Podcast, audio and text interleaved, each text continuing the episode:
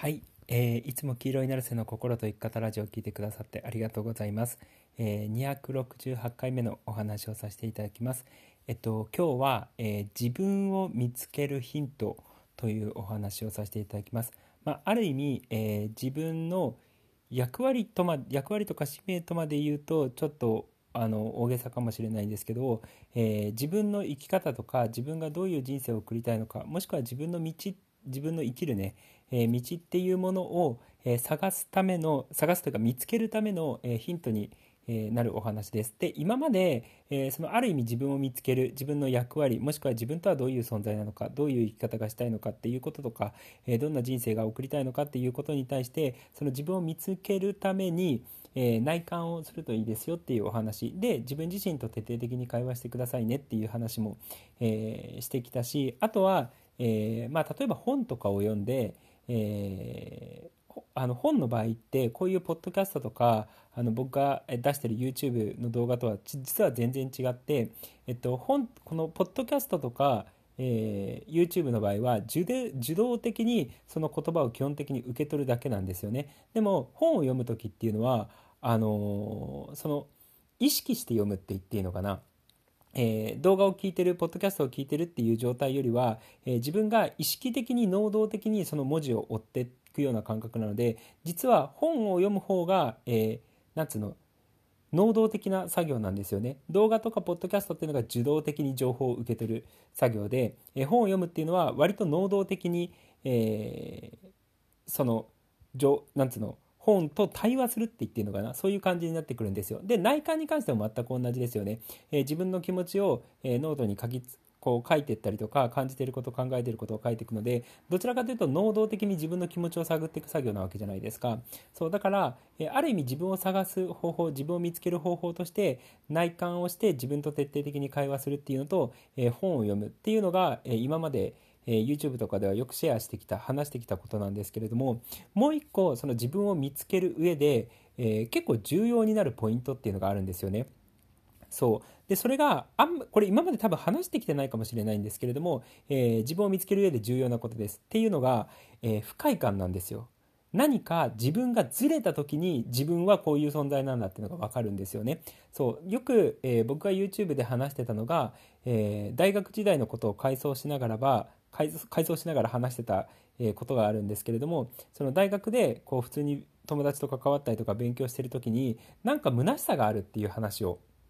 えしてあの虚しさとか空虚感っていうのがあってなんかあの今のままでいいのかなとかなんかこのままじゃいけない気がするなっていう気持ちがずっとふつふつ湧いてきてたんですよね。で、そういうふうに、それっていうのは今の現状に対する小さな不満っていうのがあったんですよ。もしくは、今の現状に対する虚しさみたいのがあったんですよね。当時、僕は大学生活においてそれがあったんですよ。で、えっと、そういう、あの、虚しさだったりとか、えー、空虚感っていうのを見つけると、じゃあ、今の状態、今のその大学生活っていうのが違うのであれば、自分はどういうものが、これだっていう生き方なんだろうっていうのが分かりやすくなるんですよね。そうだから僕らって不快なものを味わった時に、えー、自分が要は自分がずらされた時って言っていいのかな本来の自分の生き方から自分がずらされた時に、えー、自分のあるべき姿とか自分の道っていうのがよく見えるようになったんですよ。で僕に関してはその大学での生活っていうのがなんか違うなとかなんか虚しいなとか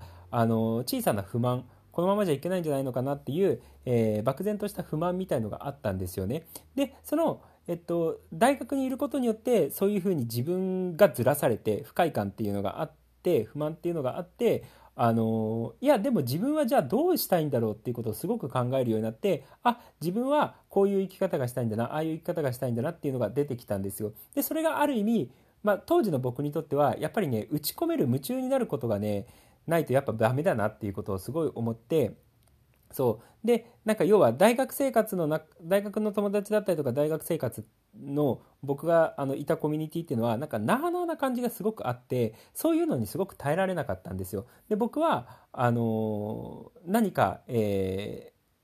目標だったりとか夢とかにすごい追ってあのそうそういうのに一途にえー、打ち込んでたいなっていうこと。でそういうふうにしてた方が人生に活気が生まれるし自分も生き生きするなっていうふうに、えー、思ったんですよ。でその時にちょうどくすぶってた、えー、そのバンド活動ができてなかった時期だったのであのその大学の、え、コミュニティだったりとか大学にいるっていうことを、えー、から距離を置いて、えー、自分の個人的なバンド活動っていうのをプライベートでやるようになったんですよね。学大学とは関係ないところで、えー、すごくやるようになったんですよ。でそういうふうに、えー、自分のやるべきことというか、えー、生き方っていうのが見つかったんですよね。そう。でそういうふうに今の話みたいに僕らって自分がどうあるべきなのかどういう生き方がしたいのかどういう人生が送りたいのかっていうのは、えー、その今の自分っていうのがずらされた時平たく言うと不快感を何か感じた時にこうじゃないっていうことを、えー、誰しもが実感するような、えー、実感しやすい気づきやすいってことですそういうずらされた時っていうのが。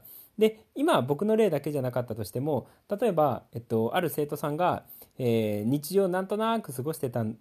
らしいんですけれども職場で、えー、なんか愚痴とか不満をこう言い合う機会みたいのがあったらしいんですよね職場の人と。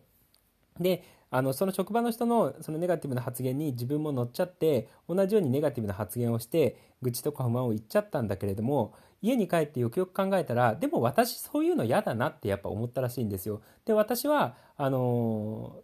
そのいろんなことを肯定したりだったりとか僕がよく言う発砲肯定をしながら、えー、いろんなものに対して褒めたり、えー、肯定的なことを言ったりとか喜び合えるコミュニティで美しい世界でいたいなっていうことに気づいたんですよね。で、その美しい世界に世界でいたいなっていうことに気づく自分のスタイルとして、えこういう方向に進みたいっていう、こういう生き方がしたいっていうのに気づいたそのきっかけっていうのは、そういう愚痴だったりとか不満を言い合ったっていうことだったんですよね。で、それを職場で経験したがゆえに、あ、私はこういうのは嫌で、あの愚痴とかを言い合うのは嫌で、えー、美しい世界にいたい、えー、発砲肯定をし合うようなコミュニティにいたいっていうことに気づいたってことなんですよ。そうだから僕らって自分のコアだったりとか望みだったりとか核だったりとかに気づく時ってそれは生き方であったとしても欲求であったとしてもそういうのに気づく時っていうのは基本的にすごくずらされて嫌だなって思った時になんで嫌だったんだろうっていうことに考えた時に見つかるもんなんですよね。そうだから、えー、そういった意味でね、えー、自分を見つけるえー、方法というか自分を見つけるプチコツとして、まあ、内観だったりとか、えー、本を読むっていうこと。以外にも今言ったみたいにずらされた時にその何がずれたのか、えー、自分の精神が精神がねなんかずらされた時に、え、何がずれたんだろう。何が嫌だったんだろう。そしてどうありたいんだろう。っていうことを、え、突き詰めて考えていくと、え自分がどういう生き方がしたいのか、えどういう人生を送りたいのか、え逆に自分がどういうその役割というかことをやっていきたいのかっていうことが分かりやすくなる。平たく言うとずらされた時に自分がよく分かるっていうことなので、えー、もしそういう機会があったのであればむしろ逆にチャンスだって思って、えー、自分のことを徹底的に考えてあげたりだったりとか何が嫌だったんだろうなどうしたいんだろうなっていうことを、え、考えていただけるといいかなって、え思います。そんな感じです。ということでえー、今日も黄色になるせの心と生き方ラジオを聴いてくださってありがとうございました。じゃあねありがとう。またね